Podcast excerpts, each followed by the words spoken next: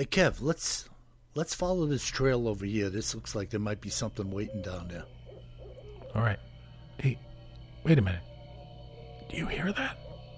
Yeah, I thought it was just me. What the heck is that? I don't know what that is. Whoa, do you smell that too? That's unbelievable. Hey, look. What the Hey, look, those those branches are moving over there. what the heck is that? Holy cow, is that what I think it is? Look at that thing. It- Oh my god. It's a freaking Sasquatch.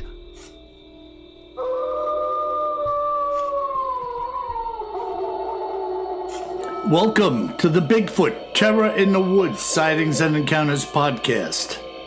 My name is W.J. Sheehan, author of the series of books Bigfoot Terror in the Woods Sightings and Encounters, 10 volumes. 10! Available at Amazon, Audible, and iTunes in paperback, ebook, Kindle, and audio format. Folks, go out there and buy a bunch of copies. Remember, it's Christmas. Don't be a freaking Scrooge, man. and without any further ado, may I introduce you to my brother and co host, K.J. Sheehan. Kev, how are you? I'm doing all right, Bill. And folks, those paperback books, the perfect size to put in a stocking. and if you have stockings like ours on the fireplace, you can put 10 of them in the stocking. Each stocking. That, of course, that candy's no good for your teeth anyway. Yeah, try, a candy cane and 10 books. try, try gnawing on a couple of copies of uh, Bigfoot Terror in the Woods. See how you like that, bud. You could soak them in maple syrup and put them in the oven for a little while. Talk about waffles. ah, this is horrible. Remember the little rascals and the grandma? Eat your mush. Eat your mush. I just remember that giant square cake that they made. Remember they were pushing on it? It was like, wow. Then they brought it over to the table and he was pulling out freaking hairbrushes. All kinds of. Big rubber oh, gloves. Oh, and the hot bottle. water bottle. Remember when he pulled that out? Oh, yeah. so stupid, but funny. So, did you have uh, torrential rains today? Yeah, it was raining. Uh, I went to church this afternoon. It was raining hard uh, going down William Floyd. Yeah. Uh, now it's, I guess it's intermittent, but the wind is starting to kick up. Man, we it was raining. I think it broke records today for rainfall in Raleigh, North Carolina. We had a couple of tornado warnings. Um, you know, it was it was pretty wild. Yeah, no. A lot of lightning, a lot of thunder, tornadoes around, and torrential rain. Unbelievable. I mean, that power is frightening, man. It is scary, man. How do you think Bigfoot fares out when uh, a storm like that is rumbling around? Yeah, I think he sits tight and he doesn't know because he doesn't have uh, all of these constant weather alerts blasting in with where's the box? Where's the uh, tornado warning box? What street is the debris uh, signature on the radar showing up on? It's like, You know Wow. what? You know what I had thought about those buggers uh, huddling up against a tree in a lightning storm. So that, that came to my mind uh, once or twice. Yeah, that's not a good idea. That they wouldn't know. They No. wouldn't know it wasn't a good idea. You know, Yeah. you might get close to the trunk of a big spruce underneath to hide under the branches, the boughs.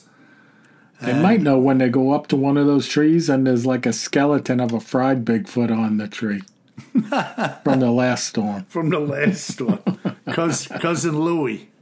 Uh oh. Uh oh. Oh man. So Kev, what do we got in our uh, cryptids in the news and other oddities segment? Yeah, we got a little bit of a double header tonight, Bill. Um, One is a news article that came in of a possible Bigfoot sighting just about two weeks ago. One of our listeners sent it in. Okay. And then we're going to talk about a classic cryptid legend from down south. Oh, interesting. So, first, we'll start off going up to Steuben, New York, Okay. where a hunter spotted a possible Bigfoot. Oh. Yeah. Do we know where Steuben is? Uh, As a matter of fact, I had to look it up because I had Okay. heard of it before, but it is in a very rural place. Mm-hmm. It would be. It's about two thirds of the way west from Albany towards Syracuse, Okay. and a bit farther north than Syracuse. So definitely a really rural area. Like there's no big city around up there. Yeah, I'm sure there's prime uh, hunting territory as prime well. hunting definitely uh, you know this this uh, hunter there so that by the way so this hunter let's get into it this guy was hunting deer in this area of upstate new york and the cl- hunter claimed to have seen a tall dark figure that's shaped like a pillar. Okay so that's a little weird but stay with it. And he says uh, in the statement, and he shared this statement with uh, Bigfoot researchers of Hudson Valley. The hunter explains that that he, along with another hunter, heard loud noises and the snapping of branches. And he wrote this: After we got settled in a spot, we started hearing wood hitting wood, hmm. which sounds completely different from people stepping on a branch that breaks and we heard several whooping and grunting noises. And shortly after hearing those noises, the hunters heard something stomping through the woods, breaking larger branches. And you know the noises were so loud that they figured that it might have been a uh, bear, right? Makes Yeah, yeah. sense. And um, but but they didn't see any bear. So the noises grew so close and so loud that it brought the hunters to their feet. You know, so I guess they were hunkered down in a good spot to see some deer and get a shot off at them, right? Makes sense. They get up to their feet and they see a tall, dark figure shaped like a pillar about 50 yards away. And it's right in the same direction that the noises were coming from. And the hunter says, I was staring at it for about five minutes, trying to see uh, what I was seeing. And he says that at the top where the head would be was turning back and forth. The reason I know this is because there was something of a dark red color that I kept seeing move around. And the darkness figure darkness of the figure seemed to change like it was moving. Hmm.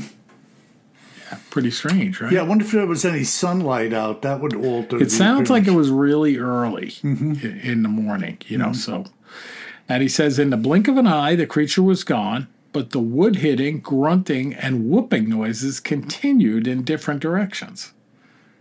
And as the noises died down, the hunter left the woods to find a different hunting spot. I guess figuring everything was pretty much scared away by that.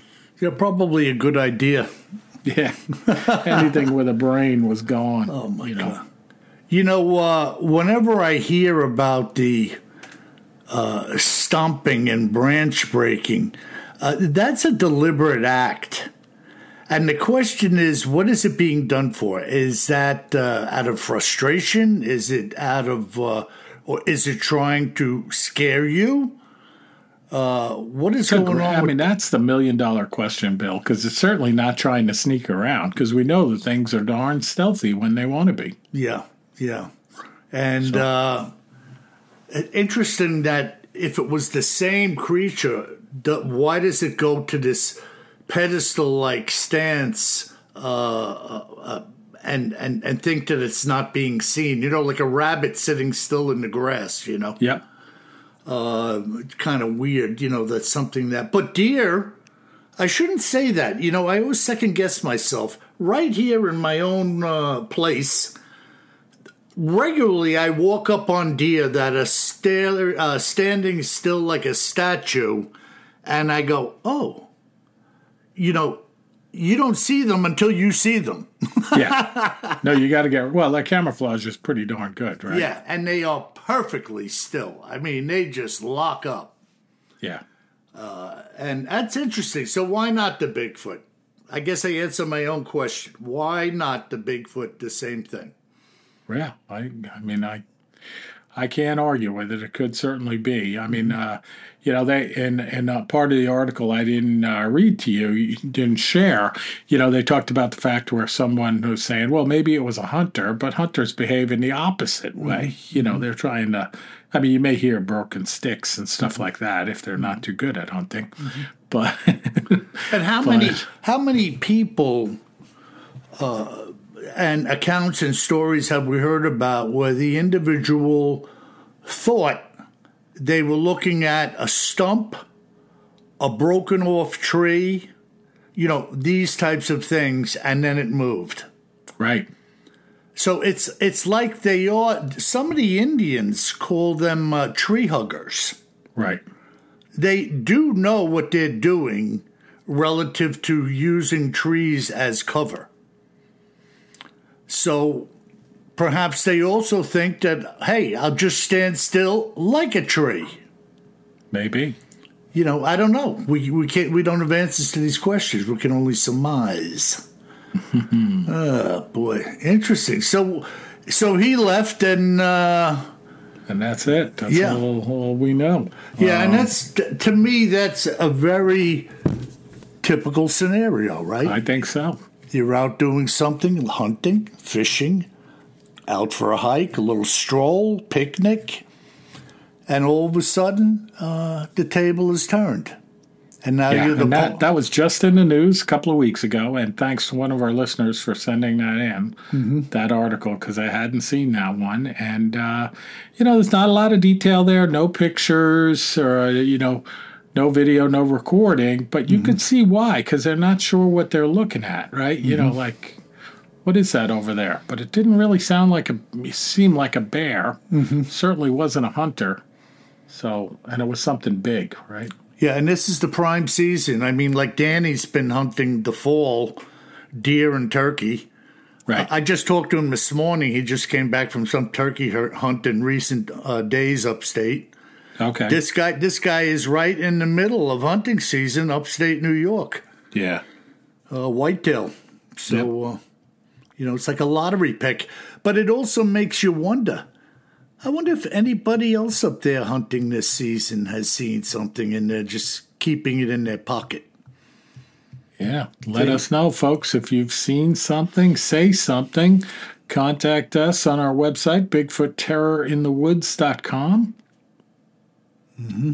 Come to us. Yeah, all right, Bill. So that's what we have in terms of this Bigfoot sighting. And then we're going to shift gears completely and we're going to talk about a cryptid from way down south How far way down? in Chat- Chatawa, Mississippi. That's way down. Way down there. and Chatawa, by the way, it's in the central to western part of the southern edge of Mississippi, so really close to the border of Louisiana. Okay. So we're talking like a swampy rural area. Okay. There's nothing wrong with the swamp. No, it's good, especially if you're a snake or a gator. Yeah. Nothing wrong with the swamp as long as you respect it, yo. I don't really want to live in the swamp, but there are people that do. Yeah, man, I could go for a little banjo music. We'll bite a snake. You know what I'm saying? A little snake wrestling. I could do I always it. remember. I always remember the the movie The Water Boy. I don't know if you ever saw that, Bill. No, I didn't. He's from the Bayou in Louisiana, Uh huh. and uh, he goes over to dinner at uh, his potential girlfriend's house, and there's this huge like snake curled up dead on the table, like that's dinner. You know, giant snake, like you know, I don't know, eight inches in diameter. You know, and uh, he's like, "Oh man, this snake is delicious." And what part of the snake is this? And she says, "Well, son, snakes don't really have parts. but if I guess they did, it would be the knee.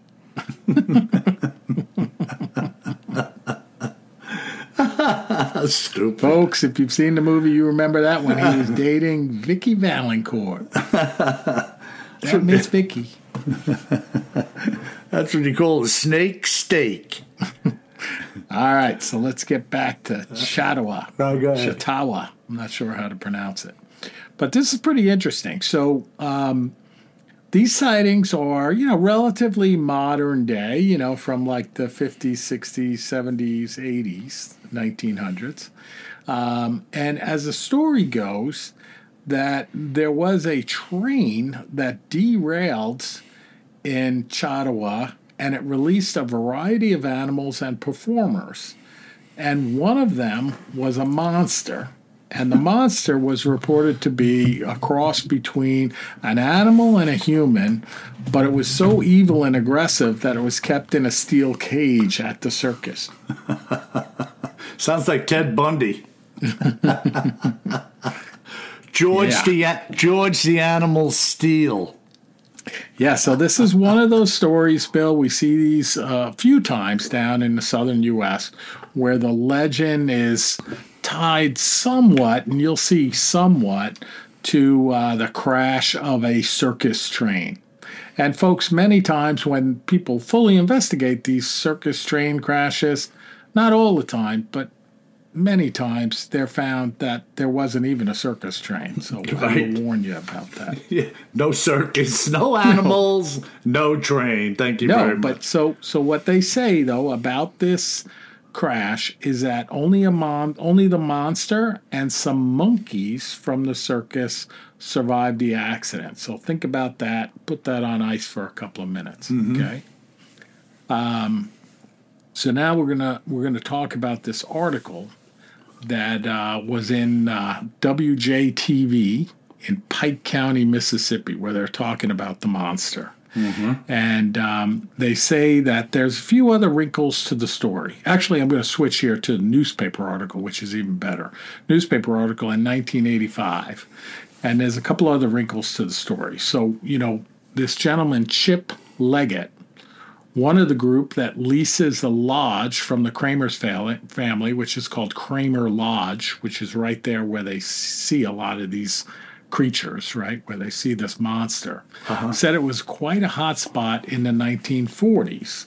And at this lodge, on purpose, uh, in the 1940s, they kept exotic birds, caged bears, and monkeys. So it was a bit of a zoo that they had at this Kramer Lodge. And he said um, he shared a bunch of his wildlife when he wasn't busy, busy hustling votes in Baton Rouge. So this guy was named Huey Long, who uh, shared some of these wildlife. And um, they, they, you know, to some of the people in the area of, of Chautauqua, they think it was a big joke started generations ago by pranksters, and others think it's uh, related to Bigfoot. Okay. And, um, you know, a lot of legends come from uh, there was a school down there, a boarding school right near this uh, Kramer Lodge, and a lot of the wealthier kids from in Louisiana would be sent up to this boarding school because it was far enough away. Uh, I guess to uh, teach them a little discipline, but not too far away where they had to get on a plane or anything like that, right? And um, these students would always talk about the fact that certain children would disappear from the school.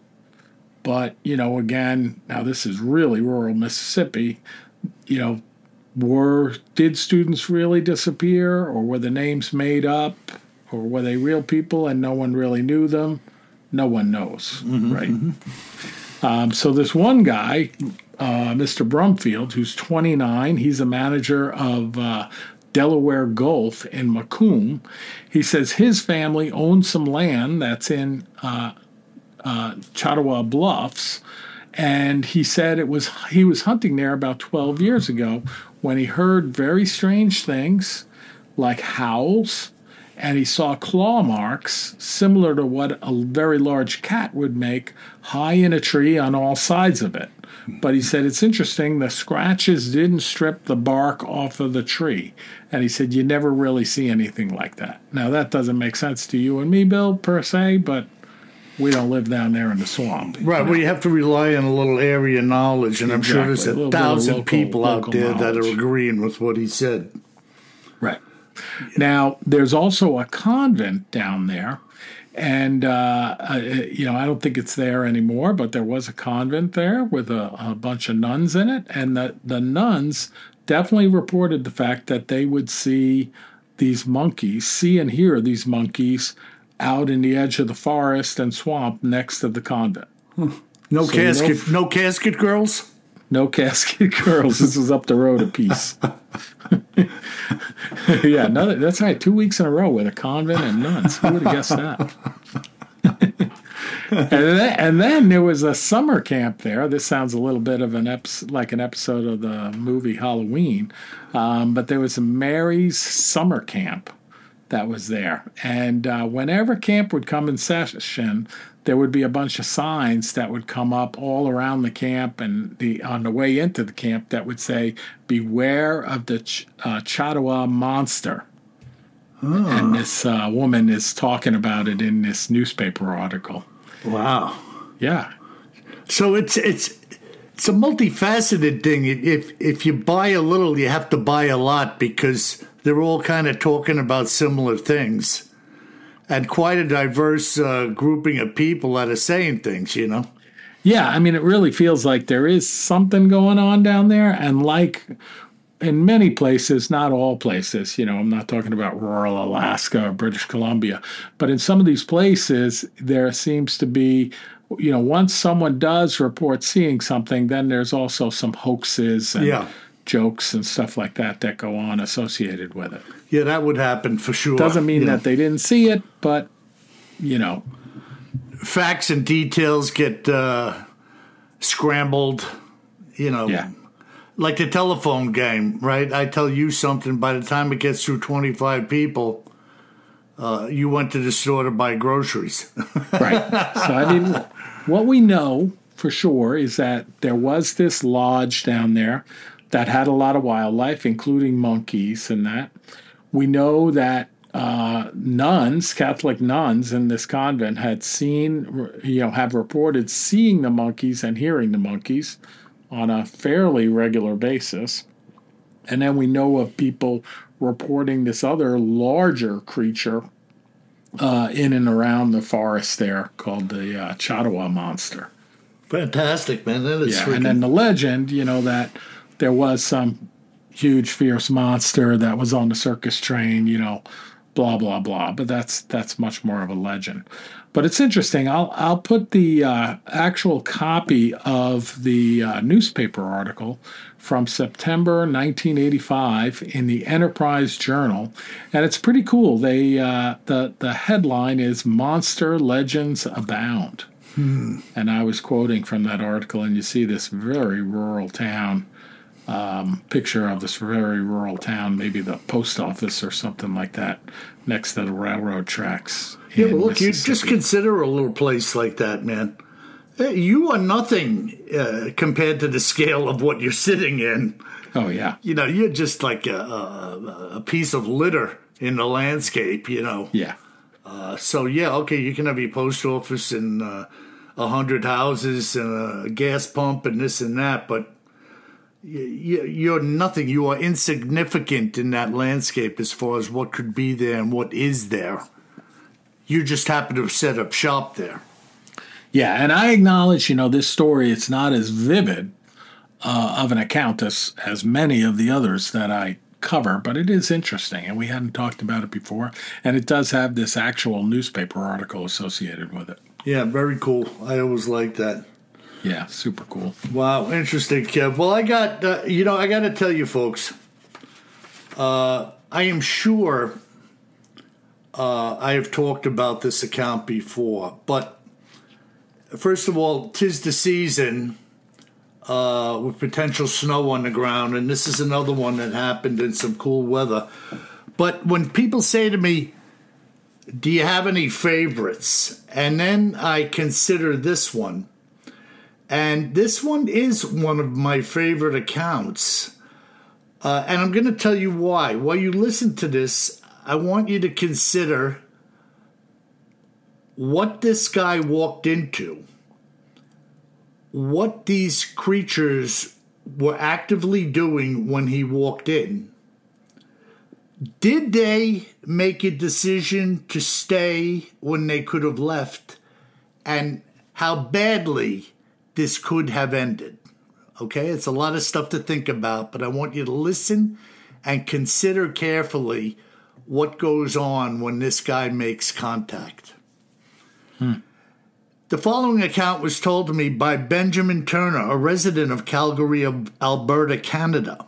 Once again, a hunter finds himself positioned in the timber for a sighting of a lifetime.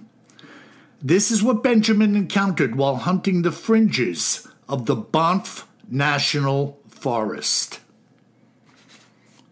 First of all, Bill, I want to thank you for giving me and others a forum in which we can share an encounter with Sasquatch and being able to do so without ridicule.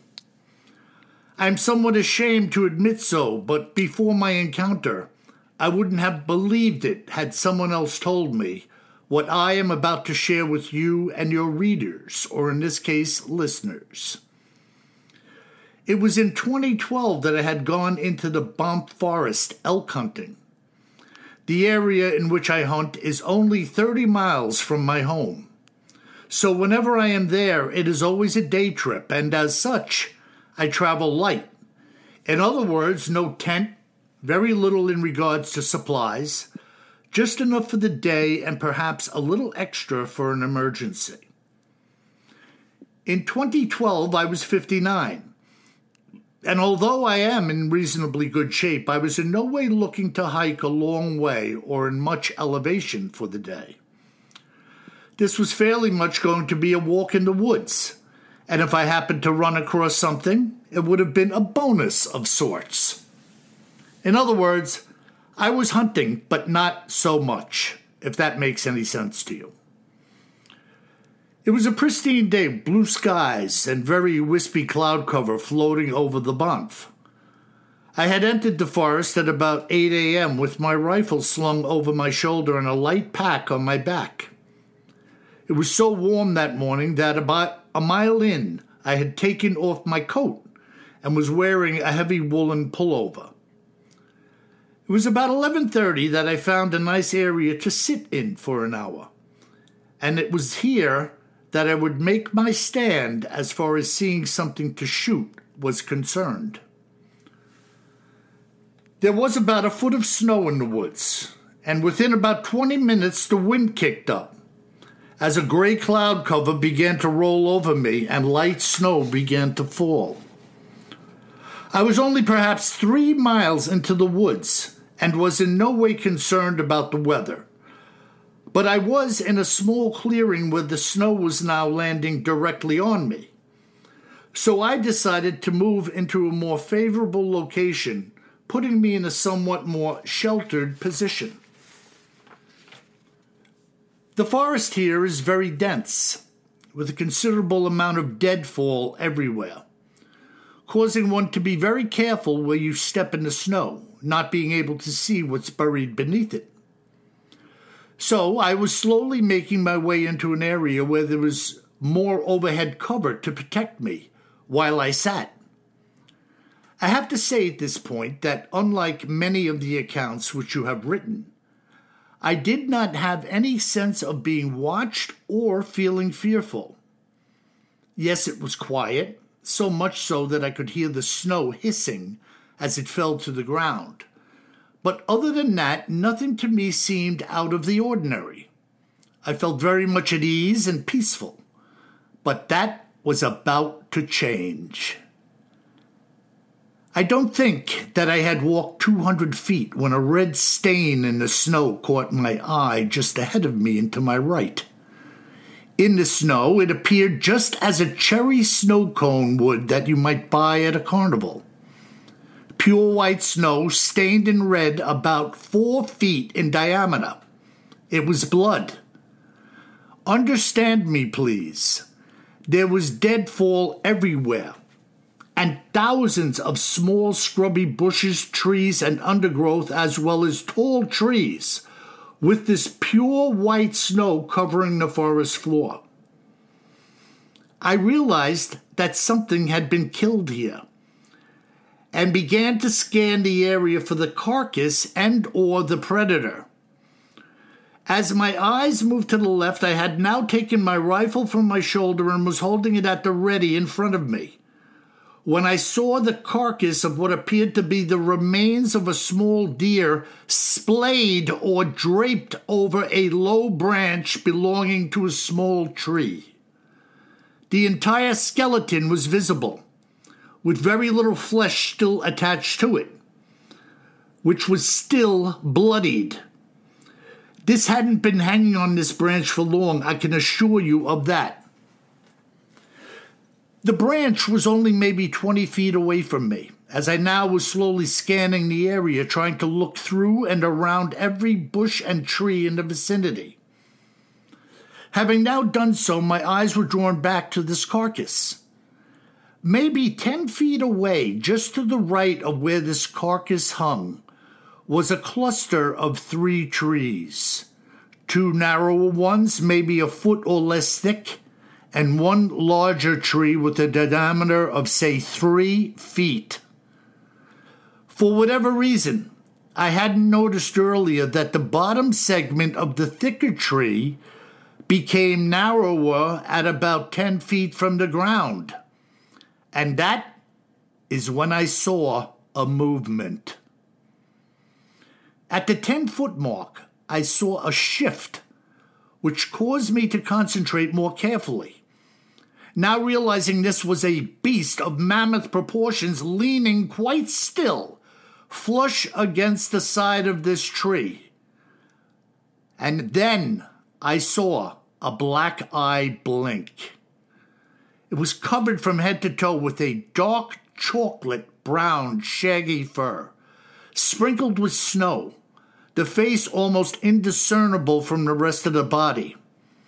If I hadn't seen the head twitch an inch, followed by the blink of one eye, I wouldn't have even noticed it. Sound familiar, Kev?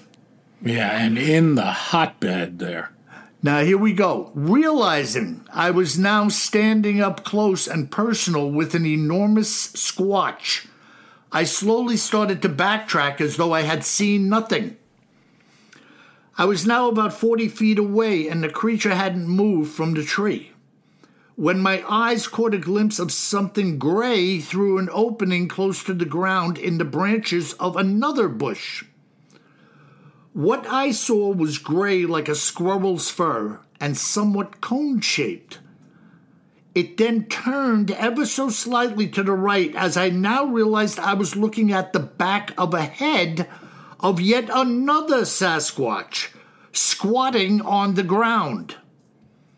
It had short, light gray fur, unlike the other being long and dark brown, and my heart began to race. Continuing to move ever so slowly, yet another small deer became visible laying on the ground in front of this gray squatch, it also being dead but not torn apart as of yet. I spent no additional time looking as I now increased my stride to get as far away as possible without seeming hurried in the process. Soon I was a couple of hundred feet away, and as I turned to look, as best as I could see, neither of them had moved. They were in complete stealth mode. In the moment, part of me wanted to squeeze the trigger on the first, and I don't know quite why I didn't. I would not have it would not have been for the sake of just killing it, but rather to save myself from impending doom. But it's a good thing I didn't. The other one would have jumped me, if not both of them, and torn me limb from limb. I have to say, they simply stayed where they were, perfectly still as I had entered the area, not willing to give up their prey, apparently waiting to see what would fall out with my own actions. When I was well away from them, my heart began to suddenly race and I began to tremble violently. Whether or not this was some type of delayed reaction to abject fear, to the abject fear I had felt, I cannot say, but I was freaking out.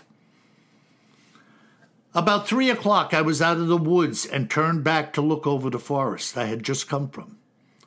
I was amazed at how calm I was able to react in the moment I saw the first.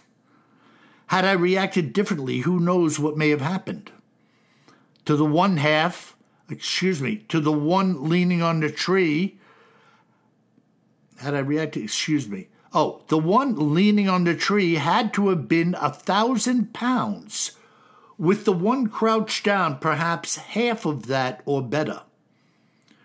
The two of them looked entirely different one from the other short hair and long hair, gray and brown, one larger, one smaller. Having apparently killed two small fawns and gathered together to eat. I will never enter any forest the same way again, knowing now what I do about the existence of these creatures. They obviously could have taken me, and perhaps they would have if they hadn't already scored these fawns. I guess I should consider myself more than a little lucky. What do you think of that, Kev? Man, I'd consider myself more than a little lucky, but what what vivid descriptions. That that is I could see that's why one why it's one of your favorites, Bill. Like Yeah, now Kev, this guy really was in a situation deep by the time he even had a chance to realize he was in the Oh situation. yeah, and he's in the middle of nowhere, Bill. It's not like he can hustle 25 yards back to the road and get in his suburban. Now, what's really interesting is you were just talking about that guy seeing this thing standing like a tree. Mm-hmm. And here he is in the middle of this scene, realizing that the thicker part of the tree's base was a squatch leaning against it. Right. And this thing was not moving. He said he saw the head twitch an inch. Yeah, and that's very similar to the account that I was talking about. And and then lo and behold, there's another one there. Yeah, a little of one or half of one, like Right. half the other one, different color fur. Yeah. But what did he see first? He first notices the snow uh, uh, dyed red. Yeah. And then he looks up and sees this body that's been picked at splayed over a branch. So it's like they ripped this thing up and flipped it over a branch and were like taking hunks off of it.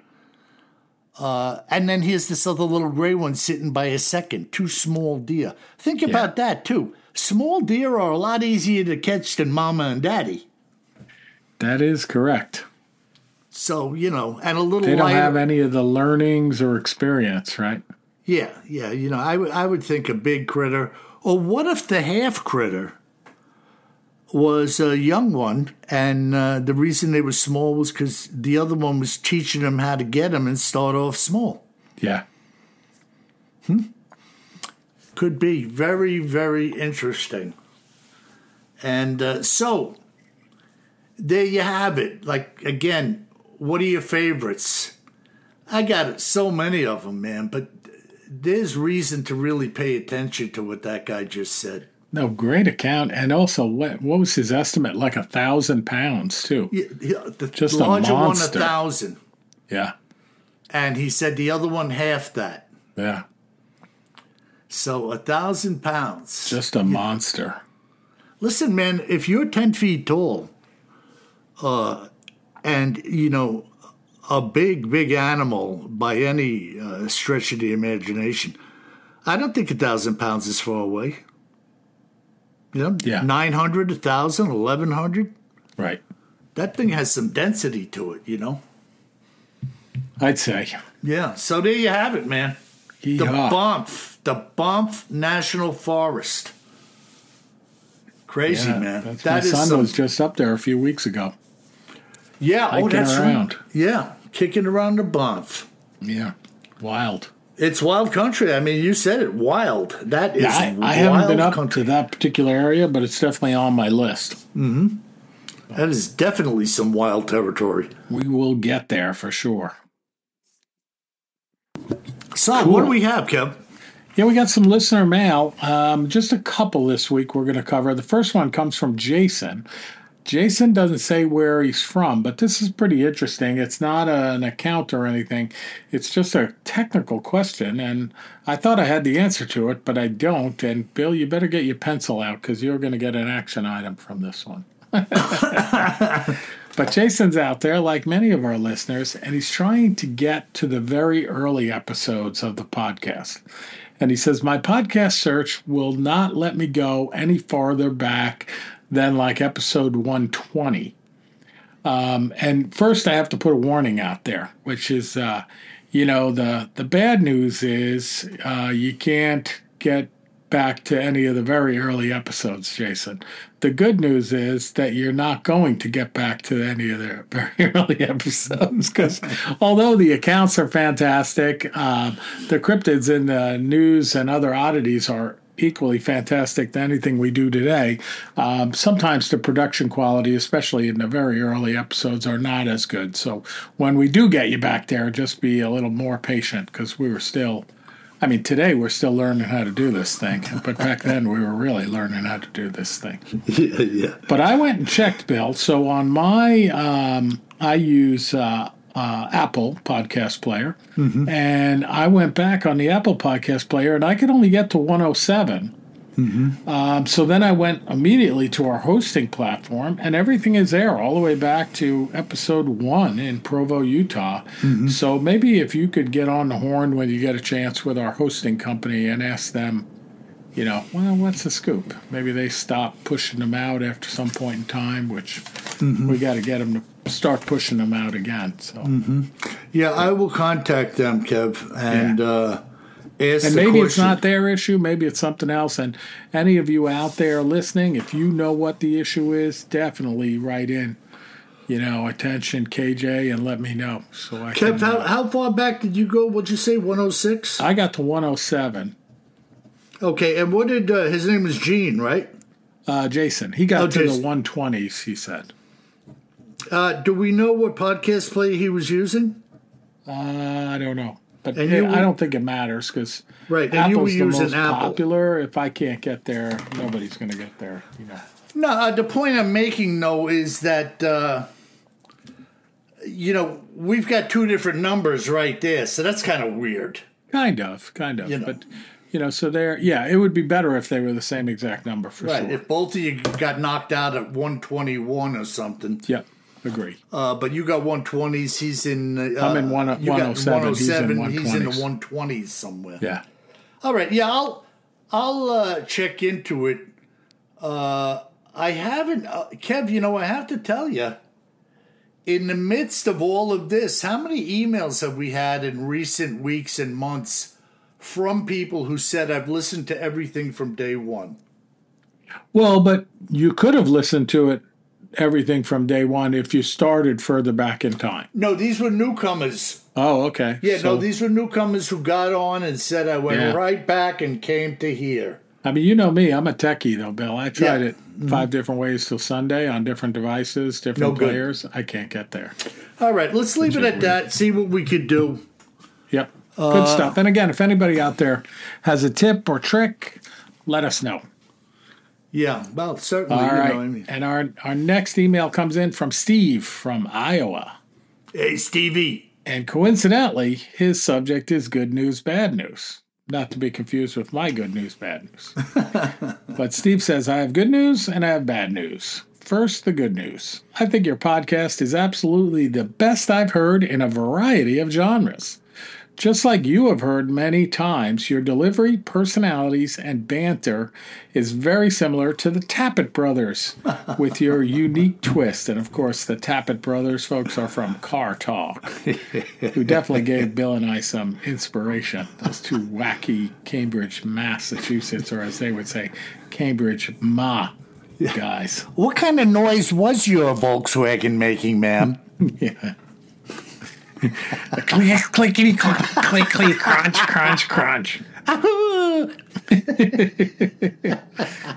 But but Steve continues to write, both your personalities come through, and I find myself laughing at some of your comments. Only some of them, Bill. I subscribe to receive your podcast through iHeartMedia. Mm-hmm. I listen to your old podcasts as I look forward to a new one each week. Now the bad news. I have a hard time sleeping. I usually wake up around 1 a.m. and I have a hard time going back to sleep. At that time, I grab my mobile phone, I find an old episode, and I start listening. Wow, my mind stops racing, and by listening to one of your podcasts, I eventually can go back to sleep. So I don't know if that means we're interesting, Bill, or not. Well, they find it uh, pleasurable. There you go. And he says, You should start selling your podcast as a sleep aid. I don't know if we want to go with that tagline, Steve. Trouble sleeping? Check out Bigfoot Terror in the Woods. and then he writes P.S. Three years ago, I was in Wisconsin along the Wisconsin River and found three Bigfoot tracks in the sand.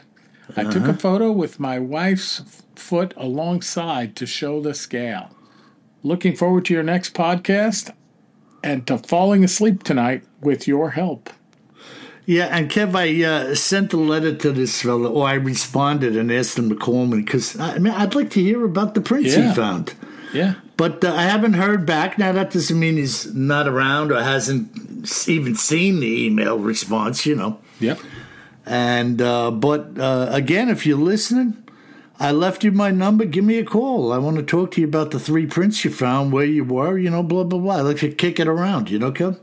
I'm I'm with you 100%, Bill. And so that's it this week. And Bill, get ready because our next recording is going to be the annual Christmas episode. Oh, So dust off those Santa bells that I think you made from uh, 556 shell casings. I'll dust off my uh, famous or infamous adaptation of "Twas the Night Before Christmas." and uh, we'll get that going next time around. Yeah. Just remember, a man needs to know his limitations. a man's got to know his limitations. and folks, if you should find yourselves stomping around the brush upstate New York hunting deer, or in the Banff National Forest hunting elk, you best remember one thing, my friends.